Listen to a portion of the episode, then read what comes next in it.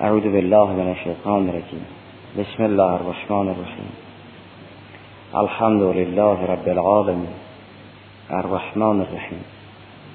مالک یوم الدین. ایاک نعبد و ایاک نستعین. در این آیه مبارکه عبادت و استعانت که ایاک نعبد و ایاک نستعین مطالبی به عرض رسید. عنایت فرمودید که خدای سبحان برای نکاتی ایاک را قبل از نعبد و همچنین ایاک دوم را قبل از نستعین ذکر فرمود و ادب عبادت و استعانت را هم به ما آموخت که چگونه او را عبادت کنیم. هرگز نمی شود خدای سبحان را بدون آموزش ادبی خدا او را عبادت کرد. که در تقدیم ایاکه بر نعبد مطرح است آن است که اگر انسان اول معبود را ببیند سنگینی عبادت برای او آسان می شود چون می‌داند کی را می پرستد و اگر بشناسد که او جمال محض است و کمال صرف سختی عبادت بر او آسان می شود عبادت سخت است کار آسانی نیست. لذا صبر اندل اطاعه جزء بهترین فضائل است که صبر را رأس ایمان قرار دادن. که الرأس من الایمان از صبر من الایمان. به منزلت رأس من الجسد. عبادت سخت است که انسان بندگی و بردگی غیر را بپذیرد. اون خودخواهی نمی‌گذارد که انسان بگوید من بندم. وقتی معبود را با جمال و زیبایی مشاهده کند سختی عبادت بر او آسان می شود از اینکه عبادت سخت است نماز دشوار است. می‌بینید خدای سبحان از او به عنوان که این یک امر سنگین و بزرگ است یاد می‌کند. می‌گوید نماز خیلی سخت است. انها لکبیرتون الا علی الخاشعین. گرچه از نظر وقت شاید بیش از یک روب فرصت بیشتر نخواهد.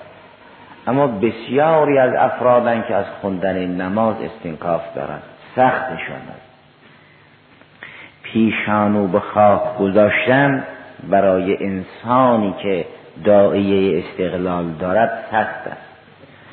از نظر زمان فرصت زیادی نداره و از نظر کار هم مثل روزه یا مکه رفتن نیست که مشکلاتی به همراه داشته باشد. اما همین که انسان اظهار بندگی کند بگوید من بنده ام این با خوی خودخواهی آدمی سازگار نیست. لذا خدای سبحان فرمود به انها لکبیرتون الا علی الخاشعین. انسان خاضع که نماز را به خوبی انجام میده وگرنه برای انسان خودخواه نماز بسیار سخت است. جریان این حال کبیرتون را در سوره بقره آیه چهل این چنین فرمون آیه چهل و ششم این چنین است. و استعینو به صبر و سلات و انها لکبیرتون الا علی الخاشعین به نماز و روزه یا به صبر و سلات استعانت کنید و این سلات سنگین است یا انها یعنی استعانت بر صبر و سلات سنگین است که زمیر یا به سلات برمیگرده یا به استعانت صبر و سلات و استعینو به صبر و سلات و انها یعنی اون سلات لکبیرتون الا الخاشعین یا استعانت به صبر و سلات لکبیرتون الا علی الخاشین صبر هم یکی از مصادیقش روزه است که گفتن منظور این آیه نماز و روزه است. نماز هم عبادت است روزه هم عبادت است. اگر کسی بخواهد سختی عبادت را تحمل کند باید جمال معبود را ببیند. اگر جمال معبود را دید لذت زیارت اون معبود سختی عبادت را آسان می کند لذا ایاکه که خطاب معبود است قبل از عبادت ذکر شده است. تا عبادت را در کام انسان شیرین کند و آسان کند. اگر کسی نماز را با سختی خوند تکلیف را انجام داد ولی لذتی از نماز نبود به عنوان اثبات تکلیف وظیفه را انجام داد. اما عده اصرار دارن که از نماز بیرون نیایند چون از این نماز به حق لذت می‌برند.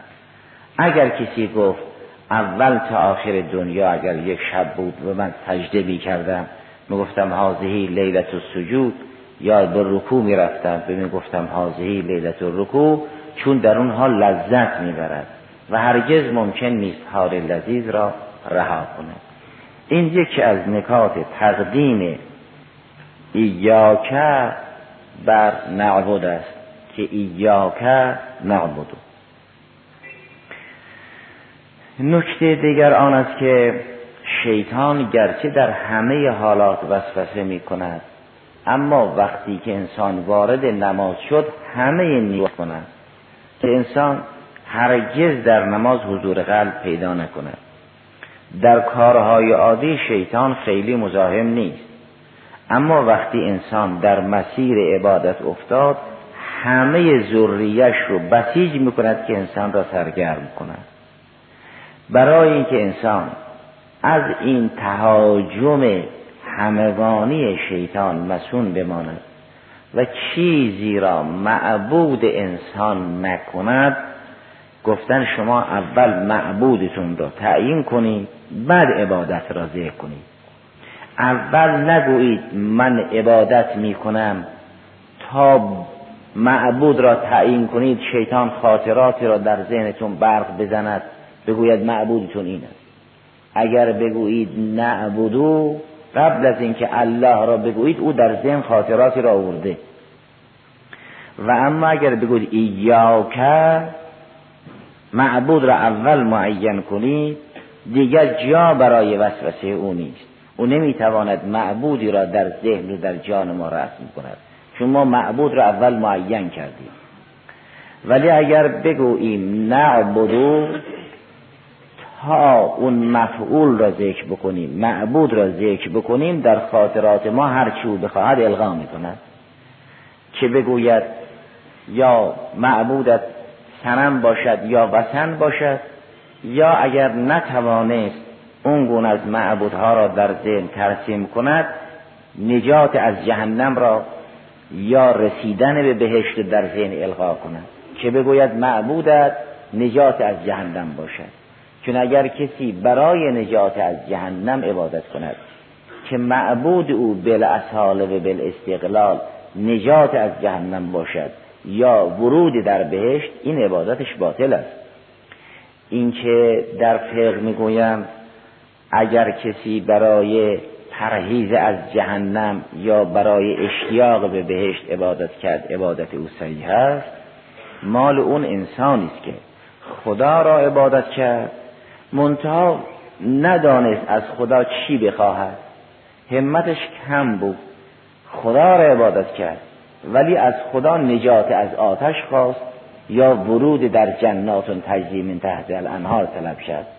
از خدا لقای او را نخواست از خدا میوه خواست.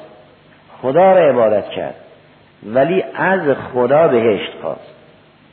این عبادت سید ولی اگر کسی هدف اصلیش معبود به ذاتش نجات از جهنم یا ورود در بهشت باشد و خدا را وسیله قرار بدهد خب البته عبادت او باطل است.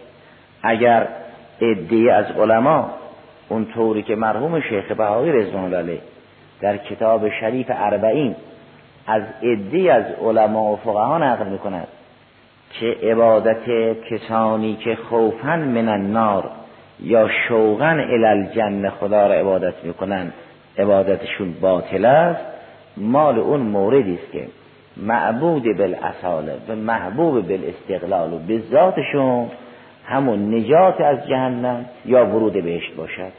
اونگاه خدا را وسیله قرار میدن تا به وسیله خدا برن بهشت. و اگر می‌شد که بهشت بروند و خدا را نخواهند بدون خدا ممکن بود به بهشت بروند خدا را عبادت نمی‌کردن. چرا؟ چون مقصود به ذات اینها ورود در بهشت است. این عبادت ها باطل است اما نوع مسلمین و مردم که خدا را عبادت می‌کنن عبادتشون این نیست. خدا را عبادت می‌کنن. او را معبود به ذات و مستقل می‌دانند منتها نمی‌دانند از او چی بخواهند.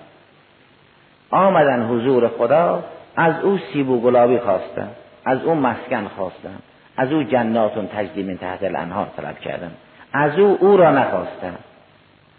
منزل الذی رام زاغ حلاوت محبتی که تبتقا عن که بدلا یا رام عن که بدلا. چون نچشیدن لذت انس به حق آن حق را از او غیر او را طلب کردن. بنابراین اگر کسی معبود به ذاتش محبوب به ذاتش ورودی در بهشت باشد که برای بهشت خدا را عبادت کند خدا بشود وسیله این عبادت البته باطل است باطل است یعنی غذا دارد. بعد از مرگ او هم باید برای او غذا به جا بیارن بماند. اما اگر کسی نه خدا را عبادت می‌کند که اکثری این چنینه. خدا معبود به ذات اونهاست. منتها نمی‌دانن از خدا چی بخواهند از خدا ورود در بهشت می‌خواهند. این عبادت ها البته صحیح است. لذا بسیار از فقها این عبادت های رایج را صحیح می‌دانند. و خود مرحوم شیخ بهایان در اربعین که از بزرگان نقل می‌کند که عبادت های اونها از عبادت های کسانی که خوفن یا حبن عبادت می‌کند باطل است. خودش میفرماد حق اینه که عبادت های مردم صحیح است. منتها نمی‌دانند از کجا چی طلب کنند اگر کسی با گفتن ایاکه معبودش را مشخص کرد که خداست بلا غیر اونگاه از خدا غیر خدا نمی‌خواهد. خدا هم به انسان همه چیز می‌دهد اما ادب بندگی این است که از او دیگه سیب و گلابی نخواهیم. از او دیگه باغ و استخر نطلبیم. از او او را بطلبیم. او هم جناتون تجلی من انهار می‌دهد. هم فی مقعد صدق عند ملیک مقتدر اعطا می‌کند. هر دو را اعطا می‌کند. ولی اگر کسی همتش نازل بود از او بهشت جسمانی ظاهری طلب کرد به او مرحمت می کند ان المتقین فی جنات و نهر. اما اون مقام بلند فی مقعد صدق عند ملیک مقتدر را دیگر به او نخواهد داد. پس تقدیم ایاکه بر معبود تعیین معبود بالاصاله است که معبود ما توی و نه غیر چون در نعبد که متکلم الغیر است کل ما سوا داخل شده است. چون منظور این نیست که من با شعون وجودی هم تو را عبادت می‌کنم یا من با نمازگزارهای مسجد تو را عبادت می‌کنم. یا امام بگوید من با امت تو را عبادت می‌کنم. یا پیامبر بگوید من با مردم تو را عبادت می‌کنیم. بلکه نه نمازگزار می‌گوید همه جهان هستی یک طرف همه داریم تو را عبادت می‌کنیم. تو واحدی که منشه این کثیری و این کثیر است که بنده توست. بهشت و جهنم هم تو این نعبد داخل است. یعنی ما با همه گسترش جهان هستی تو را عبادت می‌کنیم. دیگر چیزی کنار نمیماند که او بشود هدف. غیر از خدا هرچه هست عابد و بنده است حتی بهشت و جهنم. همه این جور انسان را هم از جهنم نجات می‌دهد. هم وارد بهشت می‌کند هم از لقای حق برخوردار می‌کند. اما اگر به این حد نباشد مرتبه نازلتر باشد فقط انسان را از جهنم نجات می‌دهد و وارد بهشت می‌کند. دیگر لقای حق مطرح بنابراین این هم می‌تواند نکته دوم باشد که وقتی معبود مشخص شد دیگر شیطان توان را ندارد که در خاطره ها معبودی دیگر را ترسیم کند. ولو شوق به بهشت یا ولو ترس از آتش. جهنم هم عبادت می کند خدا را. چون در جهنم هم فرشتگانی هستند که به ما جعلنا اصحاب النار الا ملائکه. این فرشتگان که مأموران اداره جهنمن معصومن خود جهنم حق ندارد کسی را بیش از اندازه استحقاقش بسوزاند. و حق ندارد کمتر از اون اندازه که دستور رسیده است بسوزاند. این چنین است. کلما خبت زدناهم سعیرا. اینطور نیست که آتش جهنم مثل آتش دنیا احیانا اشتباها کسی را بسوزاند یا کمتر بسوزاند یا بیشتر بسوزاند به مانند آن. نکته بعدی که می‌تواند سر تقدیم ایا بر نعبد باشد آن است که انسان در عبادت یک رکنش معبود است یک رکنش عبادت است یک رکنش عابد. در بین این ارکان ثلاثه اون چه اصل است معبود است. عابد اگر خود را دید و عبادت خود را دید و معبود را دید این گرفتار تسلیس است این موحد نیست. و اگر خود را ندید عبادت را دید و معبود را دید. این گرفتار سنویت و دوگرایی و تصنیه است. هنوز موحد نشد. اگر نه خود را دید و نه عبادت خود را دید فقط ذات اقدس اله و معبود را دید او موحد است. این ایاکه اول معبود را انسان می‌بیند. و آخرم همون معبود را می‌بیند. دیگر سخن از عابد نیست. سخن از عبادت نیست. چون تمام همت انسان متوجه لغای اون معبود شده است. و اگر خود را یا عبادت خود را ببیند تحت شعاع مشاهده معبود است.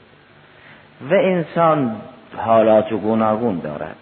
همه یک حال ندارند یا یک انسان در همیشه به یک حال نیست.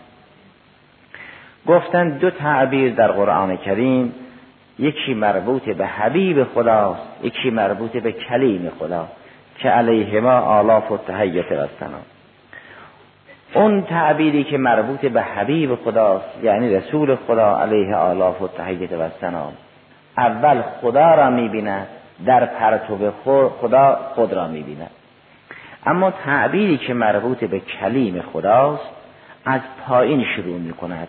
می‌گوید مرا خدا حفظ می‌کند که خود را مقدمه مشاهده حق قرار دیدهد ولی حبیب خدا می‌گوید خدا مرا حفظ می‌کند. کلیم خدا می‌گوید مرا خدا حفظ می‌کند. ملاحظه میفرمایید که بین این دو تعبیر چه فرق است؟ در سوره توبه آیه چهلم این است.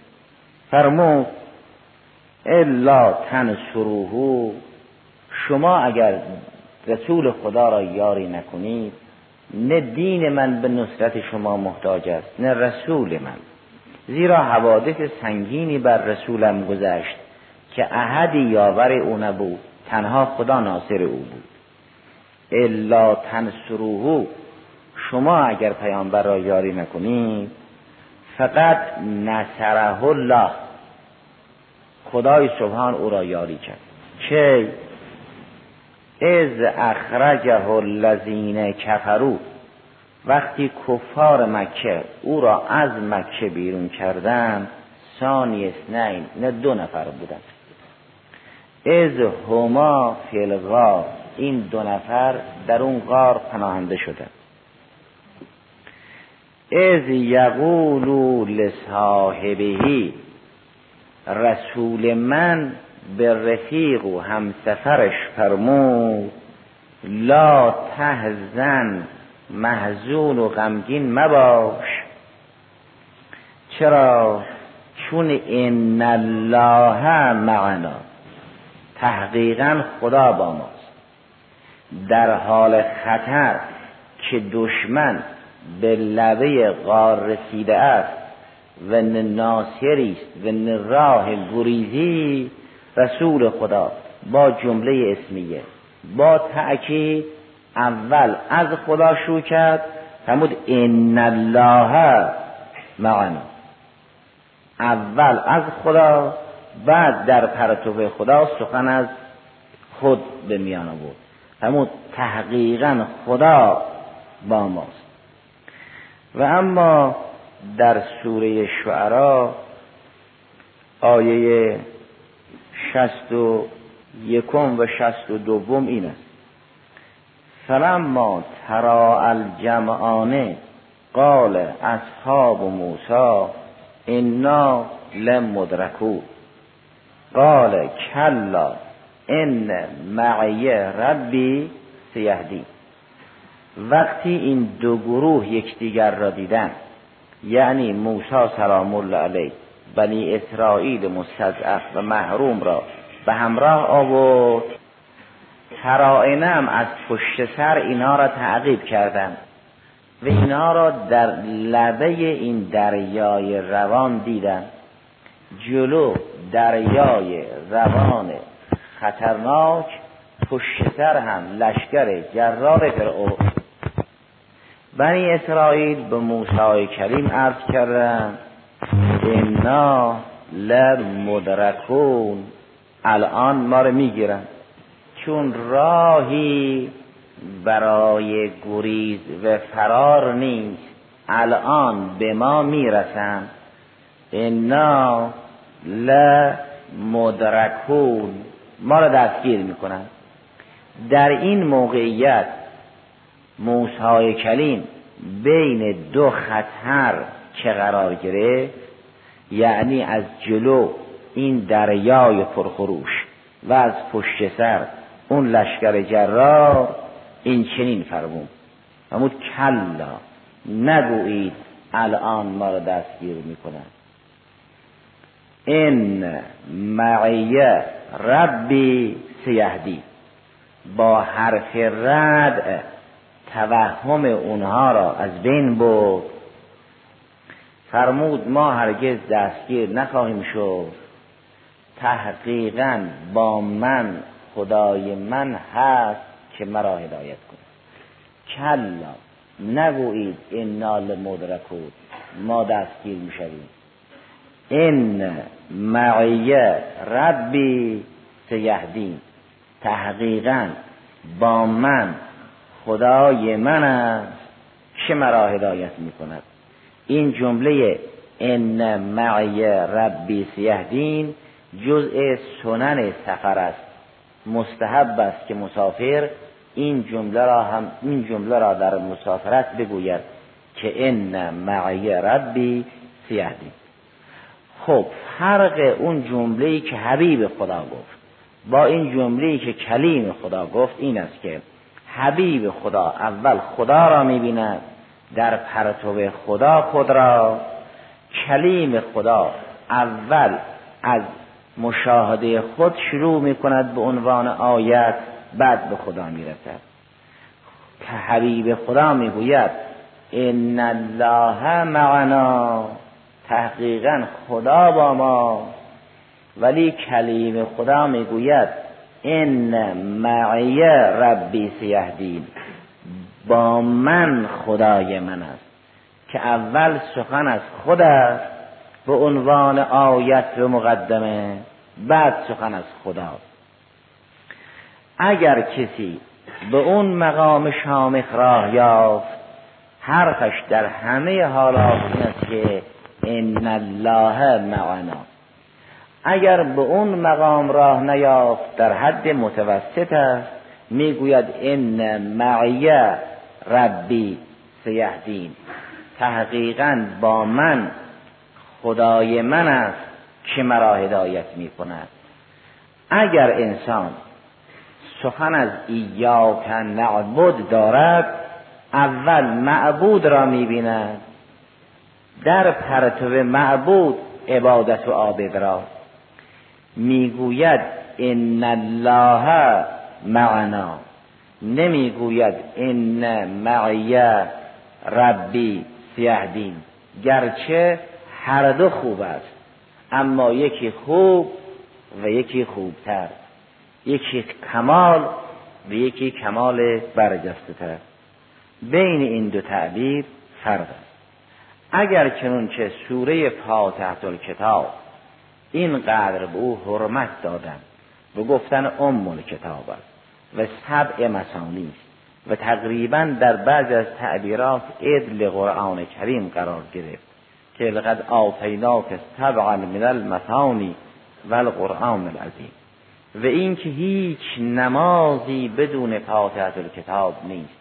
چه مستحب و چه واجب. لا صلات الا به فاتحه الکتاب ممکن است در رکعات سوم چهارم با تسبیحات حل بشود. اما رکعت اولا و ثانیش بدون فاتحه الکتاب موزی نیست و در رکعت ثانیه و رابعش هر سالسه و رابعه هم باز فاتحه الکتاب مجزی است. نمازگزار مخیر است بین فاتحه الکتاب و تسبیحات اربع.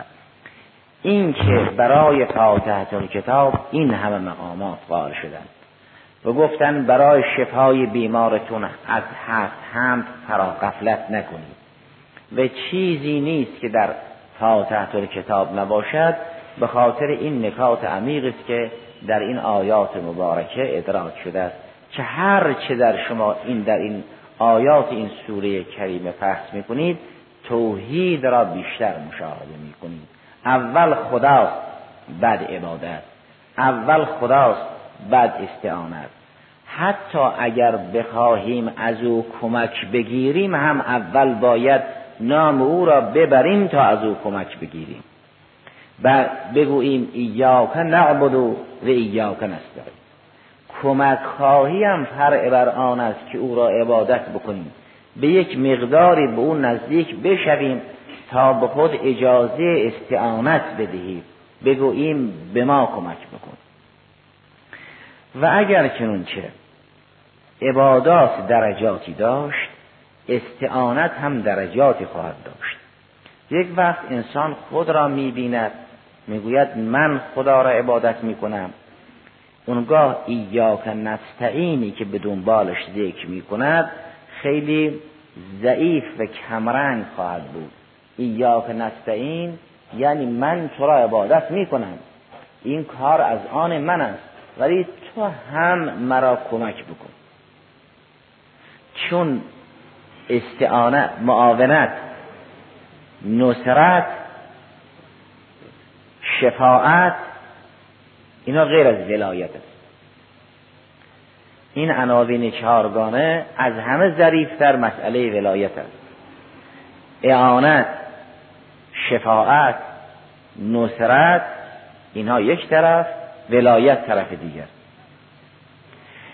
انسانی که کار را خودش انجام می‌دهد منتها کمبودش را از دیگری کمک می‌گیرد می‌گوید می‌گویند از دیگری استعانت کرد و دیگری ناصر او شد معاون و معین او شد. کار را خود انسان انجام می‌دهد کمبودش را دیگران جبران می‌کنند در این زمینه می‌گویند انسان از دیگری یا دیگران مدد گرفت استعانت کرد دیگران معین اویند یا ناصر اویند. یا کار را انسان انجام می‌دهد کمبودی دارد این کمبود را با دخالت دیگران جبران می‌کنند می‌گویند اینجا با شفاعت مسئله حل شد. ولی یک وقت از انسان کاری ساخته نیست. این چنین نیست که یک مقداری را خود انسان بهده بگیرد کمبودش را دیگران جبران کنند کاری از انسان ساخته نیست. همه شعون را به غیر به خدا می سپارد اینجا سخن از ولایت است. یک انسان اگر رشد کرد یه فرزند بالغی شد کارها را به عهده می‌گیرد کمبود کارهای او را پدر جبران می کند اینجا پدر ناصر و معین فرزند جوان است. یا اگر کمبودی داشت با دخالت پدر یعنی شفاعت پدر مشکل فرزند بالغ حل می شود ولی اگر فرزند نوزاد بود لا یقدر و علا شیء بود این فرزند مستقیما در تحت ولایت پدر است. پدر ولی اوست نه ناصر او. نه معین او نه شفیع او. اگر کودک نوزاد شد هیچ چیزی از خود ندارد در اینجا در تحت ولایت پدر است. نه پدر فقط ناصر اوست. اگر بین ولایت و بین معاونت و شفاعت و نصرت فرق است اونها در یک طرف و ولایت در طرف دیگر است. انسان هر اندازه در عبادت موحد راستین باشد اون استعانتش هم ظریفتر خواهد شد. استعانت می‌تواند نظیر استعانت مولا علیه از ولی باشد می‌تواند نظیر استعانت شخص از ناصر باشد یا معان از معین باشد یا مشفوع له از شفی باشد به مانند آن. این کودک نوزاد هم از ولی استعانت می کند اون کامل از آن ولی است که همه شعون مولا علیه را در زیر اشراف دارد. اگر عبادت به مرحله عالی راه یافت استعانت به مرحله ولایت می‌رسد. یعنی این عبد که مستعین بود می شود مولا علیه و خدای سبحان که مستعان بود. می شود ولی الله ولی الذین آمنو. ولایت با محجور بودن مولا علیه همراه است. اگر یک موجودی خود مستقل بود ولی ندارد. تحت ولایتی کسی نیست. اگر گفتن این موجود تحت ولایت فلون انسان است یعنی خود محجور است همواره ولایت با حجر مولا علیه همراه است. یک انسان مستقل تحت ولایت احدی نیست. این مجنون است این صغیر است این مغما علیه است. این کسی که رشدی ندارد به مانند آن این است که محجور است به محجور ولی میطلبد. انسان اگر در عبادت هم خود را محجور یافت این استعانت در ایاک نستعین شکل استیلا می‌گیرد. یعنی خدایا تو ولایتم را بپذیر. من بشوم مولا علیه تو تو بشوی ولی من. اگر او ولی انسان شد انسان از گزند دشمن درونی به بیرونی آسوده و راحت است. چون الله ولی الذین آمنو. ظهرا ایاک نعبد می‌تواند راه گشا باشد که ایاک نستعین هم از یک ظرافت خاصی برخوردار باشد. تا عابد چی باشد و چه اندازه خدای سبحان را عبادت کند؟ اول ممکن است خود را ببیند. و اگر خود را ندید در مرتبه ثانیه عبادت را می‌بیند. اگر از این دو بند رها شد جز معبود احدی را نخواهد دید. اونگاه است که همه نعم ظاهری و باطنی را خدا به او اعطا می‌کند. و الحمدلله رب العالمین.